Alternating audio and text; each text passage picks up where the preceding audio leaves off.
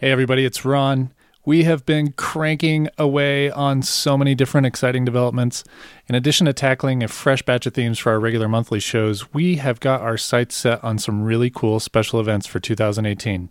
First up, we are guest curating the Untitled Final Friday series at the Denver Art Museum on February 23rd. You're probably asking, what does that mean? So, for one night only, we are taking over all four floors of the museum and we are filling it with live performers, illustrators, interactive exhibits, and more. The event is free with admission to the museum.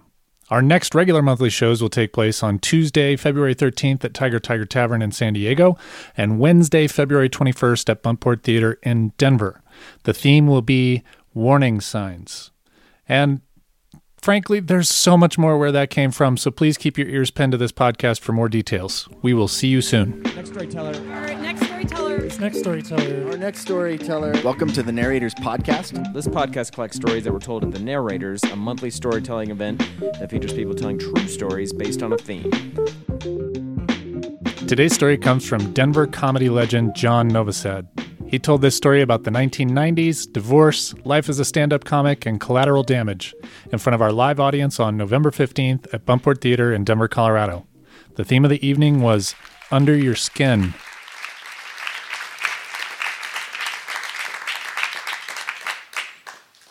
Thank you. Thanks a lot, everybody. Um, I just start by saying this story takes place in 1997 and maybe like, I don't know, seven months in 1996 and then part of 1998 for like, I don't know, two and a half years, something like that, right?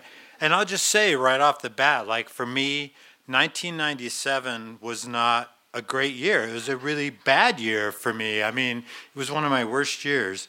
Um, I was going through a divorce in 1996 from April to September.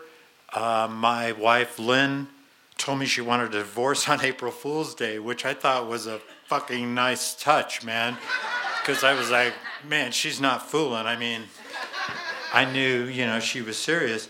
And we were divorced by September. And I don't know if you've ever gotten divorced, but that's pretty fast. Like there's some kind of weird waiting period, cooling off period, or whatever they call it.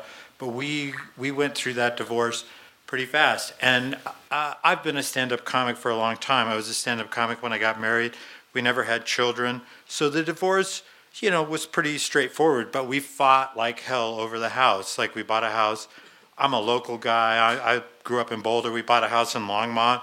I really took a risk and fucking moved, you know, 11 miles northeast or whatever. I'm a gambler. Um, so we bought a house in Longmont in like 1991. And then we fought like hell over the house, you know, and I wanted to get my equity out of the house. Um, but then it, it, got interesting because uh, Lynn and her lawyer pointed out to me that her parents gave us the down payment, and that was a substantial amount of money. It was like 10 grand.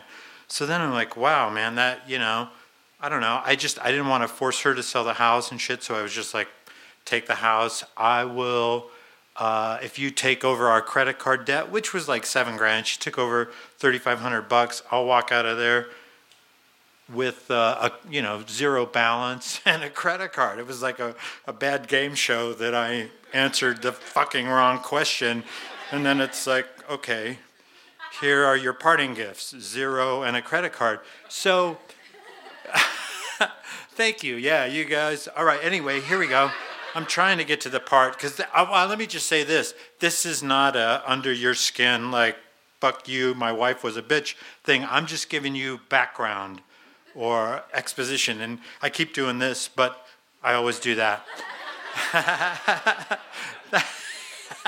so anyway, here's the deal though. So I go through this divorce, right? And then I, I was still a comic then, but I was working a part-time job, but I didn't have insurance. I had insurance through Lynn.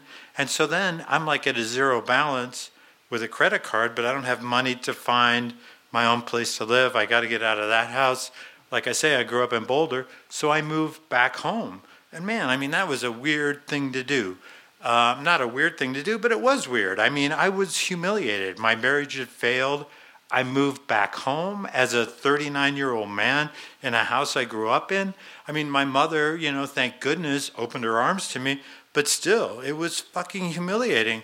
And, you know, I will say this, and again, this is not a story about under your skin, you know, moving back home. I don't know if I'm ever going to get to that under your skin part, but I'm trying like hell to get there, but I'm giving you a lot of backstory. So, but I will say this because, you know, people talk about collateral damage like it's something that's bad. And I guess what I want to say is that sometimes collateral damage is good because as much as it fucking hurt to be in a failed marriage and have to go back to where I lived with my hat in my hand,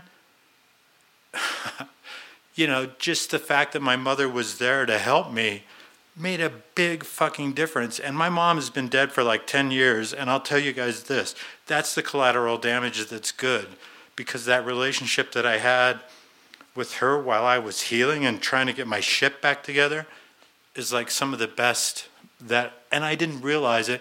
I mean, I realized it, I guess, a little bit, but I realized it way more after, you know, she died. But I, I realized it too going in. I mean, I'm not, I'm not like, oh, poor me or whatever. All right, so now I'm going to get to the part. I'm almost there. I'm almost there. Thanks for bearing with me because you're like, this fucking guy is melting down up here. And I guess in a way I am a little bit, but that's all right because I'm used to like telling jokes and shit, and it's nice to be able to do this. So, next up, uh, just anyway. So now we're going to go on a flashback to 1993, and this is still not the under your skin part, but we are we're getting close, you guys. So I was a stand-up comic, and I was working the road a lot from like 86 to 93. But the kind of road work I was doing, it was good in one level, but it also gets to this point where you're at diminishing returns. I was doing like one nighters and weekend rooms. So I would drive from like Boulder, Colorado to, to Michigan and, you know, 1,300 miles. And then I do like three weeks of road work. And it's like, I learned so much from doing that. But the diminishing returns is this like Wednesday, you're in a town like um, Petoskey, Michigan, and you do a you do comedy night at the sports bar, and then Thursday you're in Kalamazoo, Michigan, and you do comedy night at the sports bar. And then Friday, you're in Grand Rapids and you're doing two nights there, and it's more like a comedy club and it's good. But that Wednesday and Thursday at a sports bar, I mean, that's like a real hit or miss deal. You know, sometimes people are pissed. They don't even know there's comedy night. People are turning off the TV, shutting off the video games, and then I'm supposed to go up and, hey, you know, you know, it's a comedy show. And they're like, fuck you, you know, we want to see the Michigan State game or whatever it is. So, I just got to this point, like in 1993, where I was like, I, I, why, why am I doing these kind of gigs? And so I said to Lynn, my wife, I want to come off the road. And so I came off the road. I've always been good about working temp jobs and stuff. I worked in a warehouse and uh, I just did the kind of road work that I wanted, uh, which was like local stuff and the clubs that were fun, you know? So I would, I traded off all my benefits because I was getting insurance through Lynn and, uh, and then what happened is like I came off the road. I was working like 30, 35 weeks a year on the road. I came off the road. 93 was pretty good. 94, it's like, she's like, God damn, you're still around? You know what I mean? Like, we got used to being separate, and then all of a sudden we're together all the time. So by 96, it was like, buck, boom. All right, there we go. Uh, I don't know. Are you guys like freaking out about me, or are we good? We're good? All right it got really quiet there, and I'm like, shit, I'm losing it. But, and I do want to check my watch. All right, here's the thing I'm going to bring it all home here in this next minute. Okay, so I'm working this day job really hard. They had offered me full time work, I turned it down. And there was a guy, and I would just call him Ned. That was his name, Ned.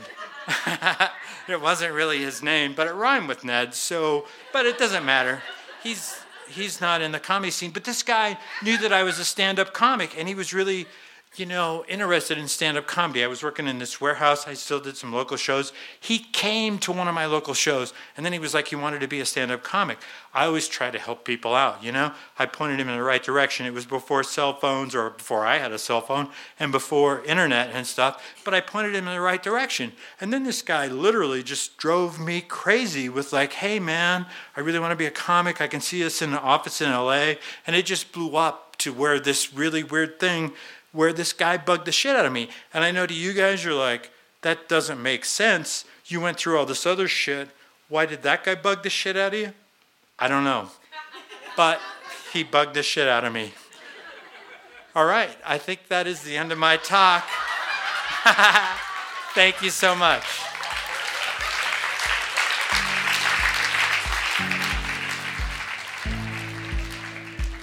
Keep it going for John Novosad, everybody.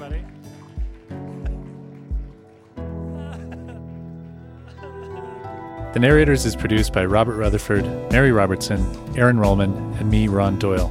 Our assistant producer is Sydney Crane. Our theme music is by Whalehawk, and our founder and executive producer is Andrew Orvedahl. A very special thanks to our amazing sponsors Illegal Pete's, Sexy Pizza, From the Hip Photo, and Renegade Brewing Company. If you haven't already, please subscribe to this podcast on iTunes, Stitcher, or your favorite podcast app and join us at one of our live monthly shows, which take place every second Tuesday of the month at Tiger Tiger Tavern in San Diego, California, and every third Wednesday of the month at Buntport Theater in Denver, Colorado. Both shows start at 8 p.m. and are always free to attend. You can find us on Facebook or Twitter, and for past episodes, photos from our live shows, and a list of our upcoming events and themes, please visit thenarrators.org. Thanks for listening.